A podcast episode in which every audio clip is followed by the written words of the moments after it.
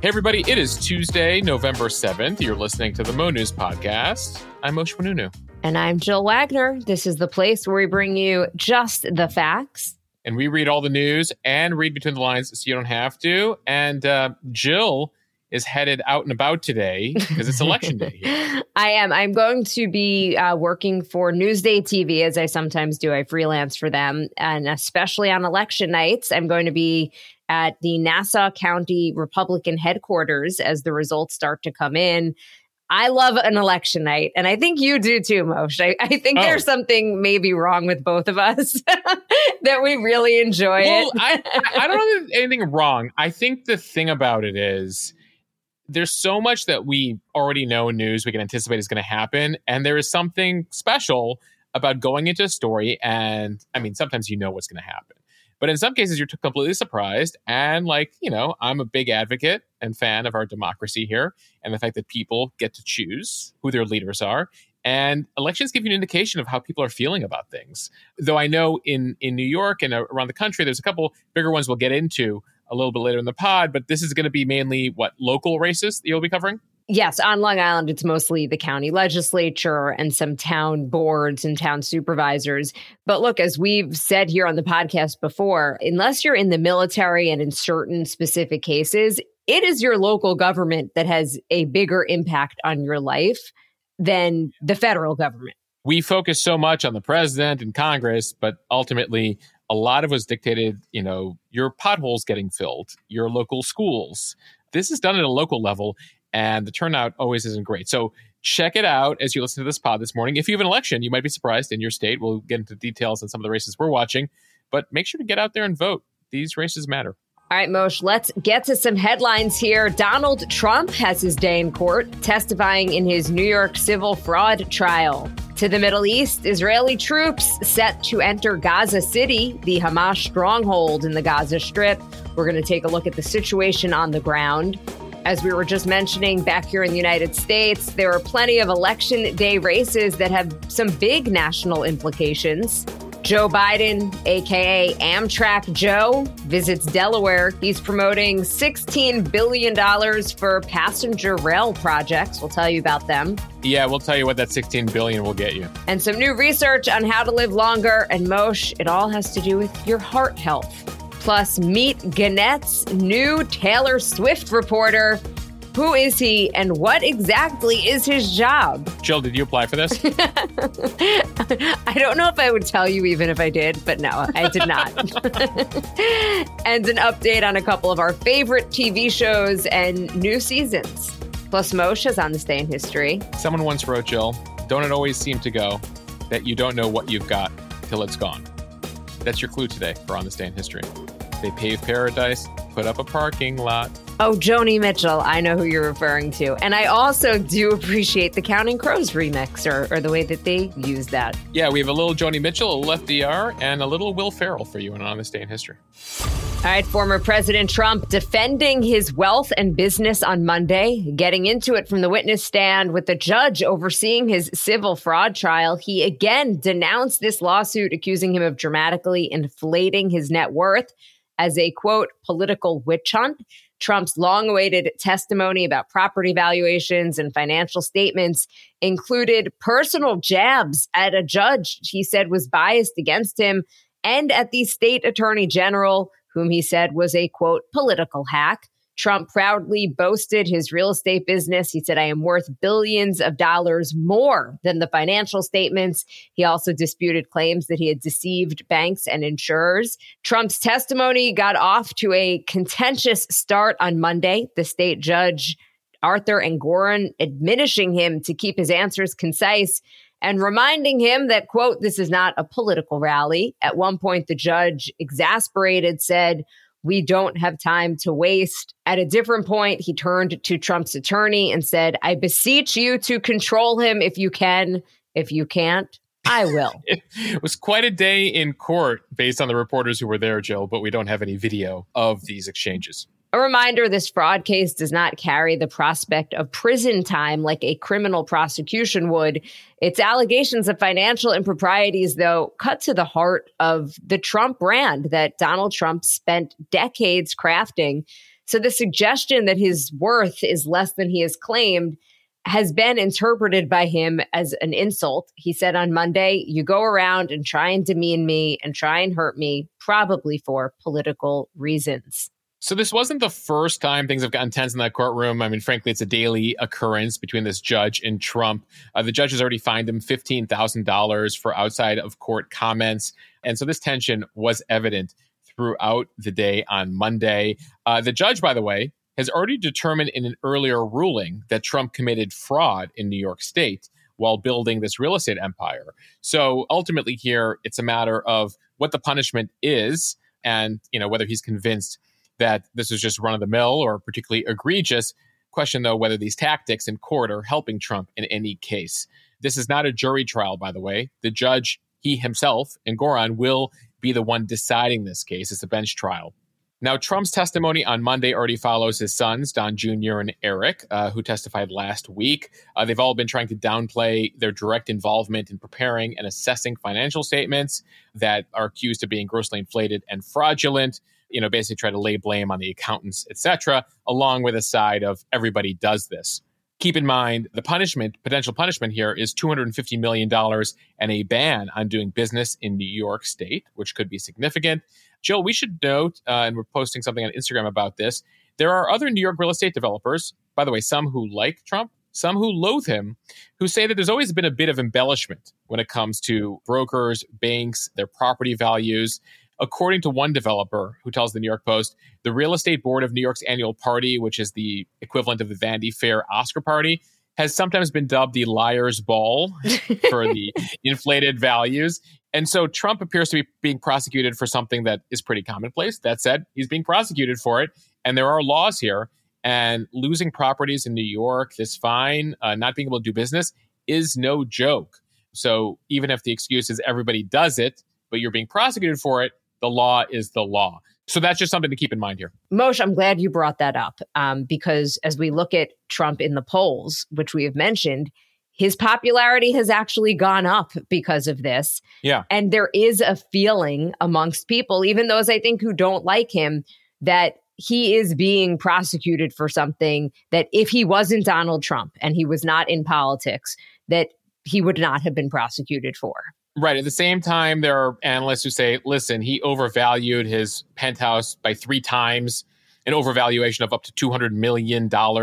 Uh, so some people are saying, listen, there's always fudge factor. he took it to the next level uh, when it comes to beyond the pale puffery. So, uh, you know, I think that there's a certain acceptance here, but you know, Mo uh, News has more readers than the New York Times. I don't know if you've heard that, but right. that's our story, that, and we're sticking to yeah. it. oh yeah, like you know, beyond the pale puffery, and I think that's the issue here. We'll see, but doesn't look great based on the exchanges in court on Monday. All right, now to the Middle East, where the Israelis say they have now split Gaza into two with a focus on the five mile by nine mile northern area, Gaza City, what they say is effectively the headquarters for Hamas. Casualties are likely to rise sharply as the war turns to close urban combat. Israeli media is reporting the troops are expected to enter Gaza City soon, and Palestinian militants who have had years to prepare are likely to fight street by street, launching ambushes from a vast network of hundreds of miles of underground tunnels. This war has quickly become the deadliest Israeli Palestinian violence since Israel's establishment 75 years ago. With no end in sight here, as Israel vows to remove Hamas from power and crush its military capabilities, about 75% of civilians have evacuated, but several hundred thousand civilians are believed to remain in the north assault path. The Israeli military says that a one way corridor for residents of Gaza City and the surrounding areas to flee south is still available, but many are afraid to use the route under threat from Hamas not to leave, worried about Israelis securing the route, or just simply unable to get out. It's anywhere from a one mile to a 10 mile journey uh, for most people, depending on exactly where they are. On Monday, the death toll in Gaza surpassed 10,000, according to the Gaza Health Ministry, which again is basically Hamas. More than 25,000 people have reportedly been injured. There are no numbers from Hamas on how they break down the deaths in terms of combatants versus civilians, but outside aid groups do note that the toll includes thousands of civilians. The IDF believes heavy overnight strikes in the northern Gaza Strip caused significant damage to underground and above ground infrastructure belonging to Hamas. Yeah, the latest uh, blackout was about 15 hours in Gaza during the operation. You've seen a couple of these during the uh, month long war so far, where they knock out all wireless services and then they come back after an operation is done. The Israeli military says it was carrying out what it calls widespread strikes on terror infrastructure. Uh, Hamas called it intense bombings. The IDF says it has killed now more than a dozen Hamas field commanders. These are the senior leadership of the group at the battalion and brigade level, as well as a couple thousand of the terror group's fighters. The Israelis believe that these heavy overnight strikes in northern Gaza Strip have caused significant damage uh, to the infrastructure, but there's a lot to go here. Jill, as the Israelis continue this assault, uh, continues, as you mentioned, take a toll on the civilians of Gaza, those who haven't been able or chosen not to evacuate as well as in some cases some of these UN camps uh, where people have evacuated, but there are uh, terror targets inside. Israel insists it's trying to be very strategic here and trying to ID Hamas and make a decision by decision here on where to strike. The U.S. has backed up, for the most part, Israel's ability to target here, saying that Israel is trying to avoid civilian casualties. One of the challenges they face here, by the way, above ground is Hamas fighters, most of them do not wear uniforms. They dress as civilians, making it very difficult for Israeli soldiers to be distinguishing things in an urban uh, setting like this. Oftentimes, the strategy in those settings is shoot first, ask questions later. It does come as the head of the UN on Monday, Guterres, uh, warned that Gaza is, quote, becoming a graveyard for children. Nearly half of the residents of Gaza are under the age of 18. According to the numbers uh, you noted, several thousand have died so far in the war. And it comes as doctors and nurses in Gaza's hospitals are dealing with a lack of ventilators, a lack of ability to deal with resuscitating people, having to choose who gets medical treatment and who doesn't. Just a, a humanitarian disaster there. We did learn in the last 24 hours the Jordanian Air Force did drop some aid into Gaza. They had the permission of uh, Israel to fly over and do that um, as more aid now comes in via the Egyptian border there in Gaza. It's also incredibly tragic and so incredibly complicated. I know that you posted on the Instagram account today some journalists were embedded with the IDF and they were able to get a firsthand look at some of these rocket launchers that were literally next to residential buildings, schools. One of them was in a facility where they have Boy Scouts. Yeah, I mean, they found wiring through mosques. The Israelis have put out new photos, by the way, showing the entrance to terror tunnels under hospitals, additional hospitals here, you know, making the challenge really difficult. You know, we were showing some of the coverage from human rights lawyers and, you know, legal experts who are trying to determine whether laws are being broken here. And it does pose a really difficult challenge for the Israelis who want to be able to A, try to find the hostages, B, target Hamas but they're doing it. You know, a lot of this Hamas infrastructure is within civilian infrastructure, which makes the task really challenging. One would say impossible. And Moshe, we posted as well on the Instagram this really interesting bio of the head of Hamas in Gaza, Yahya Sinwar. He is the guy who's basically the brainchild of the October 7th attacks. What have we learned about him and why he started this war? Yeah, it's it's fascinating because basically, you know, it was his decision to go ahead with, you know, this assault, which, you know, any observer, Palestinian, Israeli would tell you, he knew what the result would be a massive war, destruction in Gaza, thousands of deaths. Well, he started with the group years ago, and one of his first roles was to deal with any internal terrorists who he thought or who were cooperating with the Israelis.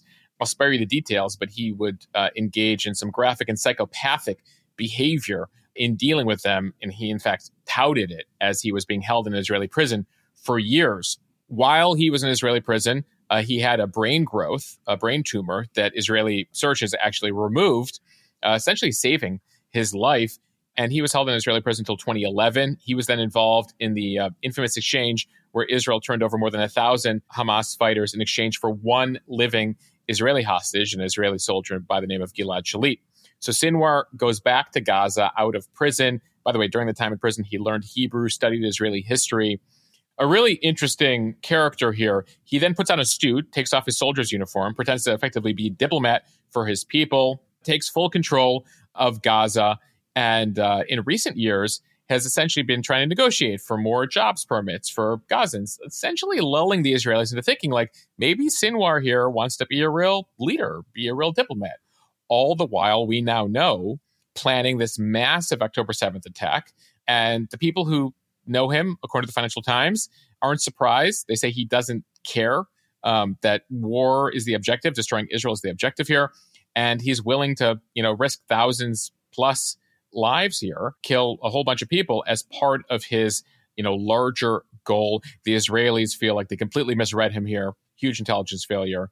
But you know, I think it's important to know some of the people behind these actions because, of course, you know, in many cases around the world, some of the things that you see, literally, they're happening because of a handful of people. All right, we have a lot more news to get to, and promise it gets a little more uplifting from here. promise? we promise. We promise. We'll, we'll, be talking Taylor Swift in just a couple of minutes. Uh, but first, a word from a couple of our sponsors. First, Boll and Branch Sheets. The holidays are here, believe it or not. Everyone's in gifting mode, but most people are forgetting one very special thing treating yourself this season. Now, you could give Boll and Branch sheets as a gift to somebody else, or you could give it to yourself. Giving yourself a better night's sleep in the softest, most luxurious sheets, care of Boll and Branch, that is B O L L and Branch. We first got them a year ago. Uh, they're big in our household. Uh, Jill, I know in yours as well. We love our Boll and Branch sheets. They are made differently. Rare 100% organic cotton free of toxins, synthetic pesticides, harsh chemicals. They're good for everyone, especially if you have sensitive skin. And best of all, right now, they are also providing a signature gift box. If you order their signature sheets, they come wrapped in a beautiful holiday gift box. It'll make the holiday season even more special. Hell, you give yourself that gift, give yourself a gift box, it'll feel all the more special. So, what's the deal here? Well, 25% off right now. Your first order of Boll and Branch is the best offer of the entire year. You can head over to bollandbranch.com. That is B O L L A N D branch.com. Promo code MONews. What else? Bollandbranch.com. Promo code MONews. Exclusions do apply. So see the site for details. All right. And if you are a longtime listener of this podcast, you know that we've been drinking AG1 for months now. Every morning, Jill. Yeah. When I started to drink AG1 every day, I definitely felt a difference in my energy. And especially with two youngins running around, I could use all of the help that I can get. And that is because AG1 is a foundational nutrition supplement. It supports your body's universal needs like gut optimization, stress management, and immune support. Since 2010, AG1 has led the future of foundational nutrition continuously refining their formula to create a smarter, better way to elevate your baseline health. We recommend AG1 to family and friends. There are a team of doctors and scientists that have tested it for 950 contaminants. It is NSF certified for sport and formulated based on the latest science. Moshe, I have one friend who says it's like his insurance policy for the day. He knows that if he drinks AG1 in the morning, he's good to go, no matter what else he eats or drinks. At least he knows that he got all the nutrients that he really needs in his day. So if you want to take ownership of your health, it does start with AG1. Try AG1 and get a free one year supply of vitamin D and five free AG1 travel packs with your first purchase. Go to drinkag1.com slash mo news. That is drinkag1.com slash mo news. Check it out. Time now for the speed read from Slate. Today is election day in America. While off year elections in odd numbered years suck up much less media oxygen than midterm or presidential years, and largely for good reason. Only a handful of states hold regular elections on this cycle. Most of them are strongholds for Democrats or Republicans, making it challenging to assess any meaning in the results. But there are always a few races with national attention and perhaps national implications. At stake are two Southern governorships, control of the Virginia General Assembly, and abortion access in Ohio. Here are a couple more that we're watching in Kentucky today. Governor Andy Beshear, a Democrat, seeking to again defy convention in deep red Kentucky, a state carried handily by Donald Trump in 2020. He is facing Daniel Cameron, Kentucky's attorney general, who was propelled to victory by an early endorsement from Trump in a competitive Republican primary back in May. In 2019, Cameron became the first Black person to be elected as Kentucky's Attorney General. In the 2019 governor's race, Beshear ousted Matt Bevin, a Trump backed Republican, by fewer than 6,000 votes. This year, he enters the race with a strong job approval rating.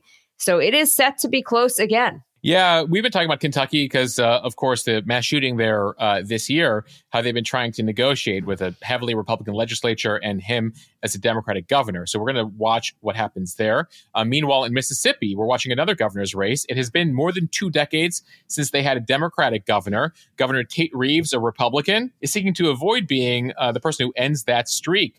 But Reeves's job approval numbers are among the lowest in the country. That has emboldened Democrats to think they might have a shot. Uh, keep in mind, it is also the state with the highest percentage of black voters in the country. If they all came out uh, for Democratic governor, there's thought that a Dem could actually win. The challenger in Mississippi, Brandon Presley, a public service commissioner, if that last name rings familiar, Presley's second cousin, once removed, Elvis Presley, uh, the native of Tupelo, Mississippi. So we'll be watching that. Uh, and Jill, also in Ohio, there's an abortion measure on the ballot. Pro abortion rights supporters, pro choicers, succeeded in placing a proposed amendment on the ballot that would enshrine the right to abortion access in the state. Anti abortion rights groups, pro life groups have been mounting a sweeping campaign to stop the measure. So we're going to watch that tonight. And in Virginia, Democrats narrowly controlled the Virginia Senate last time, where all 40 seats are up for grabs in this election. Republicans hold a slim majority in the House of Delegates, which is also being contested. Republicans are hoping to take control of all parts of state government. The outcome of the election is being viewed as a potential reflection of the clout of Governor Glenn Youngkin, also a Republican who has national ambitions. And most just one of the things about all of these elections on, especially on these off years, they are determined in some cases by a handful of votes. I remember one election that I was covering on Long Island for a county executive, which is a huge position. I mean, these mm-hmm. there's more than a million people that live in these counties. It was it had to go to a recount, but it was decided by I think like 400 votes, which really means every single vote matters. Yeah, get out there and vote, folks. Jill, I'm going to be doing the pod solo tomorrow because you're out and about tonight. What is happening in New York that we should be watching out for? Okay, so it's an off year election, as we mentioned. The local legislature up for grabs, as are some of the town boards and the town supervisor positions. But Long Island has had a red wave recently. If you remember in the midterms, there was this thinking that there was going to be this massive red wave across the country, that the House was going to go Republican, which it did, but like really Republican, uh, which it did not. They have a very slim majority. They picked up a couple of seats. Yeah. And in, in fact, the reason why the House is Republican is because Republicans swung a handful of seats including George Santos, uh, in New York. uh, and so New York was significant. Correct. So, what is fascinating to see is, is a place like Nassau County, where I live, there's about 100,000 more registered Democrats than there are Republicans, but it still went Republican in most of the races last year and the year prior. And I interviewed the head of the Nassau County Republican Party here, and he said he attributes that in part to two issues crime and taxes. Those are the issues that a lot of Long Islanders care about and, and a lot of Americans care about. So I think it'll be interesting to see what happens on Long Island in particular tonight in this election. And is that going to be kind of like a barometer for the rest of the country? And is this going to be something that we see in 2024? as goes Long Island, as goes America. We're going to find out. Said no one ever. But there might be lessons to take away. We'll discuss them in the in the coming pods. All right, from ABC News, President Biden, arguably the nation's biggest Amtrak fan, visited a train maintenance shop in his home state of Delaware on Monday to showcase more than $16 billion in federal investments for all rail travel along the busy Northeast corridor. He said of long delayed improvements, we are finally getting it done. The president highlighted spending to modernize 25 passenger train projects between Boston and Washington at an event in Bear that is about 12 miles from Biden's home in Wilmington.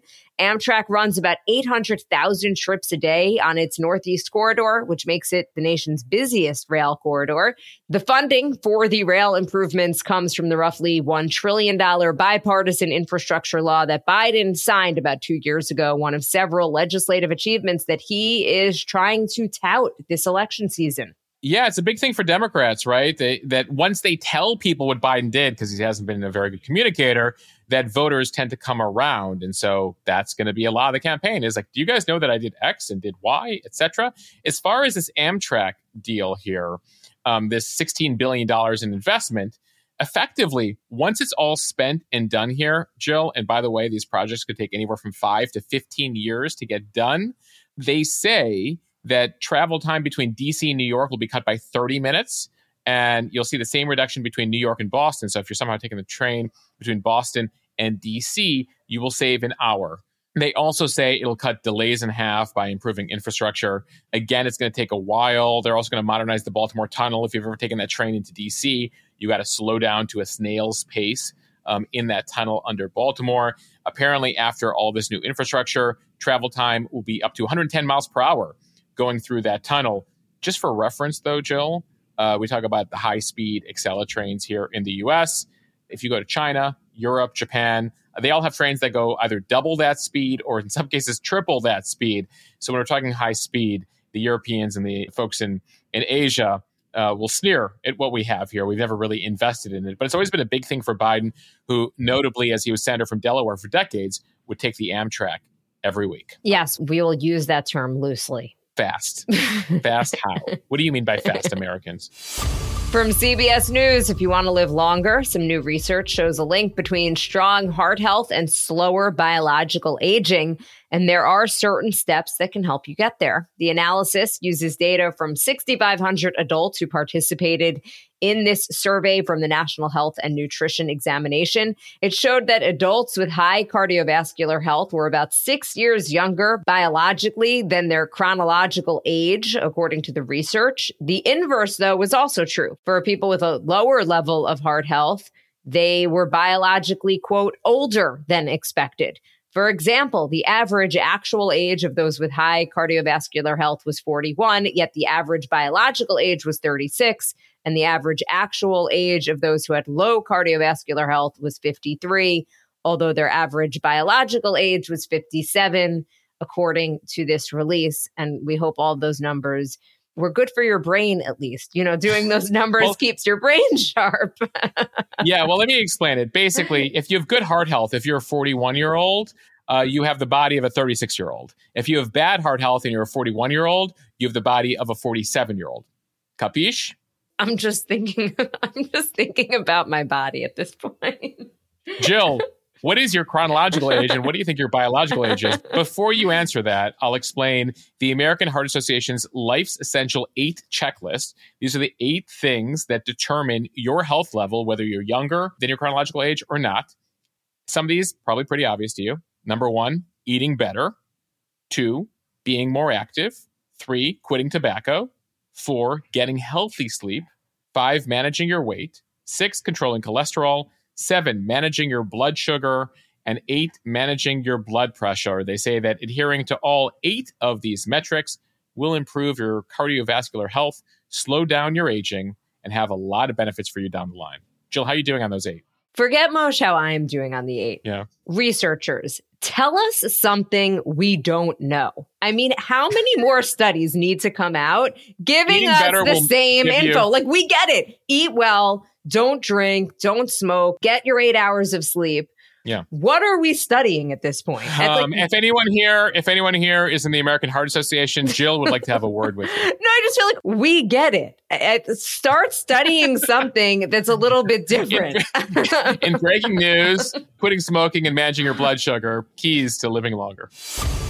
All right, from Variety, how about this journalism job? Gannett, the biggest newspaper chain in the country, no longer has a blank space under the title of Taylor Swift Reporter. The company has written in the name of Bryan West. He is a 35 year old journalist from Arizona who just moved to Nashville to fill the newly added headline making position. Starting this week, West will be working out of the Tennesseans newsroom for USA Today and the chain's more than 200 local dailies, reporting on all things Swift and only on all things Swift. When Gannett first announced the job search in September, it prompted a lot of soul searching and hand wringing among media types who could be found openly arguing in public forums about whether hiring a dedicated Swift reporter and also someone exclusively on the Beyonce beat was a sign of the apocalypse or whether it actually just made a lot of sense. West confirms that he is going to be out and about at CMA Awards related red carpets in Nashville as part of his first week on the job.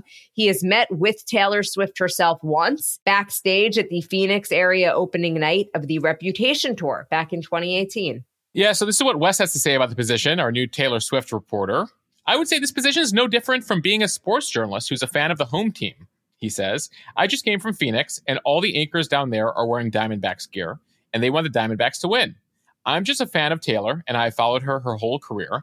And I also have that journalistic background. I went to Northwestern, won awards, worked in newsrooms across the country. And so I think that's the fun of this job. It's really more of the seriousness, the impact that she's having in society, on business, and on music.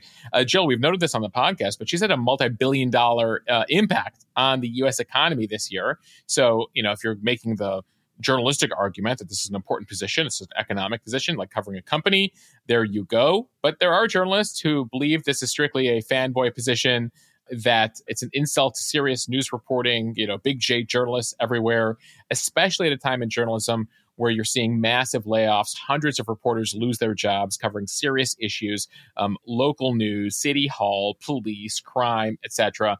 And the fact that Gannett, the largest newspaper chain in America, is making major cuts to its newspapers, is hiring the Taylor Swift position has led to a, a, lot of debate internally. The argument that you made about the ripple effects that she is having in terms of the economy and things like that, it sounds like, yes, while he's going to be covering that, he as he is saying, is just a fan. So it doesn't seem yeah. like he's actually going to be doing any real Asking journalism. Not that like we're looking for some Taylor Swift scandal, but it doesn't sound like he's out there to dig into any sort of scoops on her, unless they are positive. Listen, it remains to be seen. it's his first week. We'll keep tabs on young Bryan West uh, and how he's covering the Taylor beat, as well as the uh, full time Beyonce reporter to come. Will I be reading his reports? Yes, I will, Mosheh. Yes, I will. From the Tennessean in today's speed race. and finally, from the Hollywood Reporter, The Bear will remain open for business. FX has renewed its hit half hour series starring Jeremy Allen White for a third season. The Bear was a surprise success for FX when it debuted on Hulu to wide acclaim in 2022. Season one has pending Emmy nominations, including Outstanding Comedy Series, lead comedy actor, supporting comedy actor and actress, and comedy writing and directing. Okay, Chef. Have you watched it? I haven't. I feel like I need to get on this. So just for the cultural references for the zeitgeist. Yes, no, and my husband actually told me it's great and that I would love it. It's weird that it's in the comedy category. It's a pretty serious show. Um, of course, many people might remember Jeremy Allen White from Shameless as Lip. And so, uh, been a fan. I think I'm a season behind on Bear. Uh, meanwhile, in other streaming TV news, we learned late last week that Curb Your Enthusiasm will be premiering its 12th season in February. It's had 12 seasons over 20 years because eh, Larry David kind of takes his time as he decides uh, when he's doing a season, if he's taking breaks, etc. HBO, or I should say Max, was asked if this will now be the final final season of Curb. Their answer: not our call. It's Larry's call. He'll have to decide. Jill, just given that Cheryl Hines is married to RFK Jr. in real life and Larry set them up, I'm kind of hoping for a plot line around that uh, this season. I wonder if we'll get it. Totally. Even an RFK Jr cameo because you know it's isn't the whole thing that it's not really scripted right like it, it's just sort of a rough outline of what the plot's going to be just an outline it's like it's like this podcast we have an outline we want to do um, it's what it's one thing we share in common is uh, with Curb Your Enthusiasm is we go in with a plan and we never quite know how this show's going to go and even we'll be talking pre-podcast before we start recording and we're like save it for the podcast save it for the podcast Okay, Mosheh, it's time for On This Day in History. On this day, November 7th, everybody, on this day in 1874, Republican Party was first depicted as an elephant in an edition of Harper's Weekly magazine. Of course, that follows the Democratic Party depiction as a donkey, and those depictions continue to this day. Uh, staying with politics here, on this day in 1944, FDR was elected to an unprecedented fourth term as president. He remains the only president to have served more than two terms. Of course, it was the height of World War II, and America's like, we'll give him another shift. He would only serve, though, a month uh, before dying in office. He was inaugurated in March of 45, dies in April. And then uh, his new vice president, Harry Truman, finds out about the Manhattan Project and has to finish the war in Europe, war in Japan, drop a couple nuclear bombs, figure out the post war world. I don't think we give Harry Truman enough credit because you're like, oh, who's this guy, VP Truman out of uh, Missouri? And it was just one of, you know, FDR's latest choices. He went through several vice presidents. And of course, he would actually inherit the presidency at a very crucial time in history. And most you had just reported recently in On This Day that Harry Truman survived an assassination attempt. Unfortunately, one of his Secret Service members was killed, but that Truman basically went to work the next day and was just like, eh, comes with the territory. like, I guess this is part of the job. It's part of the job being president. And he dealt with a lot, Harry Truman. And one more political story here on this day in 2000, the presidential election between Al Gore and George W. Bush takes place. We don't know the winner for more than a month eventually settled by the Supreme Court on December 12th, more than a month later after a bitter legal dispute. It came down to just a couple hundred votes in Florida, as we've been telling you this pod. Every vote matters. In sports news on this date in 1991, remarkable that it's 32 years ago today, Magic Johnson stunned the sports world by announcing his immediate retirement and that he had tested positive for the then largely unknown virus HIV. He actually ended up returning to the league two more times before retiring for a final time in 96. Uh, he's now in his 60s. He's become a high profile advocate for HIV awareness. And the medications have gotten so good that he's kept his HIV now at an undetectable level. He actually never developed AIDS out of it. Um, Jill, as I was researching this, I realized I learned that apparently there was a whole Anthony Fauci conspiracy theory that Fauci gave him AIDS by through a, vaccine because you know everything's a conspiracy theory. What? Uh, he apparently that was like a COVID thing. Like they're like Fauci gave him a- HIV. Anyway, needless to say, that was not the case. Magic said he got it through unprotected sex, but it was a huge thing in the 90s. Magic coming out um, like that and announcing his HIV at a time where everyone really lived in fear of it. I'm still stuck on Anthony Fauci. People really dis. There's a certain portion of the population that dislikes Anthony Fauci, and they blame him for a lot of stuff. Jill, I don't know what to tell you. All right, we're gonna end here with a bit of pop culture.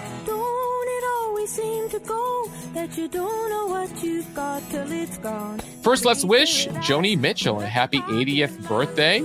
Uh, the singer, songwriter, born on this day in 1943. On this day in 1987, 36 years ago today, Eric Carmen released Hungry Eyes. You might know it from the amazing Dirty Dancing soundtrack. Nobody puts baby in the corner. I'm just here carrying the watermelon, Jill. and 20 years ago today, Elf, starring Will Ferrell, premiered in theaters. Jill, a classic. One that I have never seen. You've never seen Elf? Okay, Michael, we know what you're watching this weekend. All right, everybody. Thank you for listening to the Mo News podcast. If you like what you hear, share this with your friends. Will help us grow. Follow us and subscribe so you don't miss an episode. And review us in the App Store. Yeah, don't uh, give us a bad review because Jill hasn't seen Elf. Yeah. She promises she'll see it. We should still get those five stars. Anyway, appreciate all of you for your support for joining Mo News Premium. Go check it out over at mo.news slash premium. We'll have a new podcast up later today on the premium podcast, as well as continuing to answer your questions over on the premium Instagram account. Again, mo.news slash premium. Okay. Bye, everybody. Later. Thanks for listening to the Mo News Podcast.